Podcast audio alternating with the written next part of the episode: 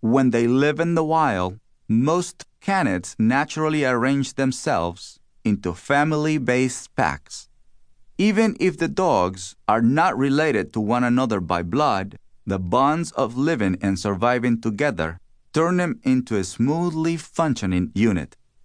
Within that unit, there forms a loyalty, a trust, and an understanding so deep we as humans can only look on with awe.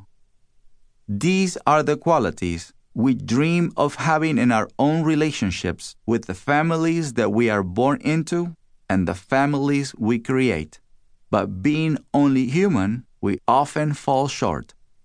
But when we bring dogs into our lives, we have access to their inborn integrity.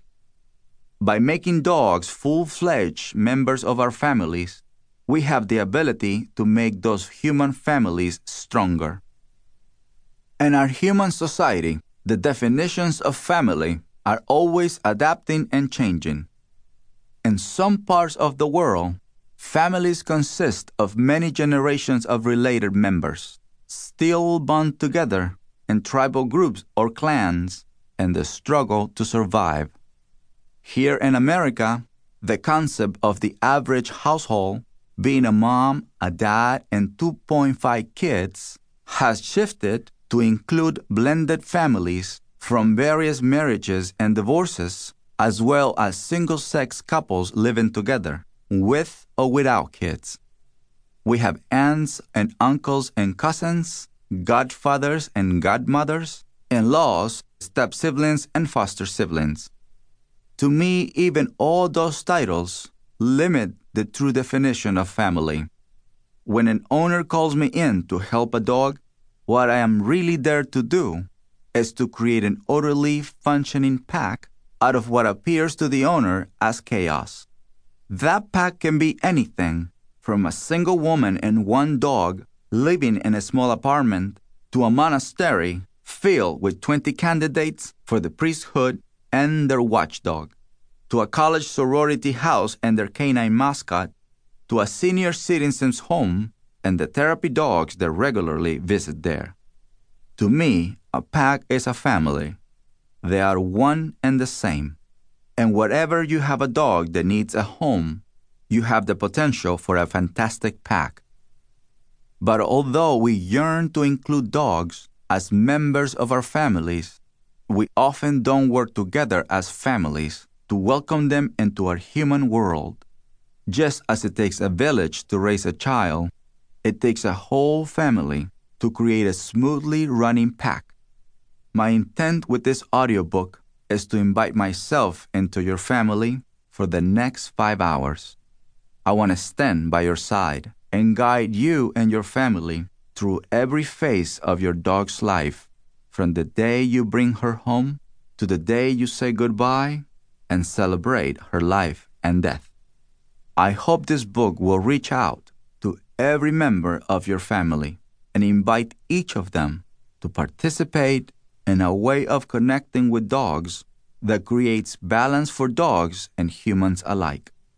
This connection doesn't really require money, and it doesn't really require any great level of education or intelligence. What it does require is putting common sense and instinct first, and understanding that sometimes what seems best for the human is not the best thing for the dog. I believe a strong family is the foundation of all achievement.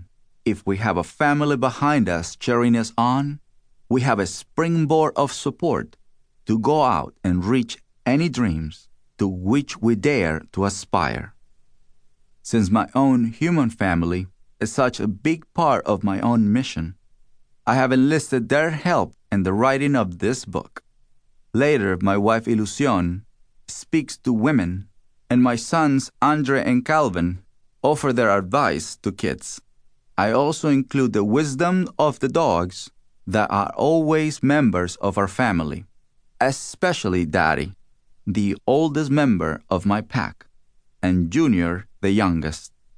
Ilusion, Andre, Calvin, and I are always learning from the wisdom our dogs share with us.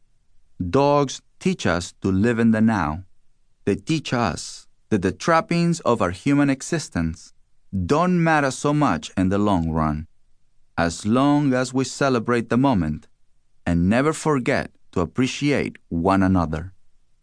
If we remember to fulfill their needs first, dogs can add so much to our human families. A dog will always have your back no matter what. With the dog in your life, you will never feel alone. And if you do, just go to a shelter.